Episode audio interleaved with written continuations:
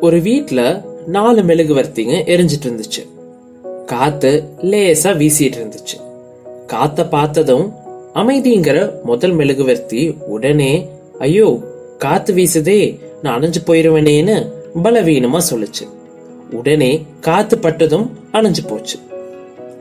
அன்புங்கிற ரெண்டாவது மெழுகுவர்த்தியும் பயத்தோட இருந்து காத்து பட்டதும் அதுவும் அணைஞ்சு போயிடுச்சு. அறிவுங்கிற மூன்றாவது மெழுகுவர்த்தியும் காத்த எதிர்க்க முடியாம அணைஞ்சே போயிடுச்சு.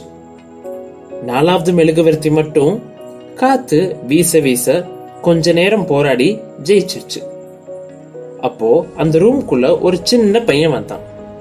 அடடா மூணு மெழுகுவர்த்தியும் அணைஞ்சிருச்சேன்னு கவலையோட சொன்னான்.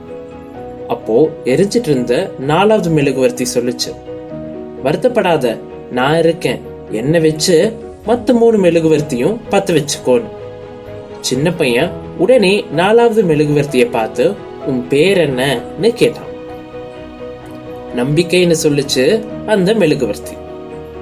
நம்பிக்கை வார்த்தை இல்ல வாழ்க்கை. ஆமாங்க ஒருத்தர் எதை வேணாலும் இழக்கலாம் ஆனால் அவரோட நம்பிக்கையை மட்டும் இழக்கவே கூடாது. இது மாதிரி நிறைய கதைகளை நான் உங்களுக்காக சொல்ல போறேன். என்றும் உங்களுக்காக அன்புடன் லக்ஷ்மன் சின்ன சின்ன விஷயங்கள் சந்தோஷத்தை தரும். ஆனால் சந்தோஷம் என்பது சின்ன விஷயம் அல்ல.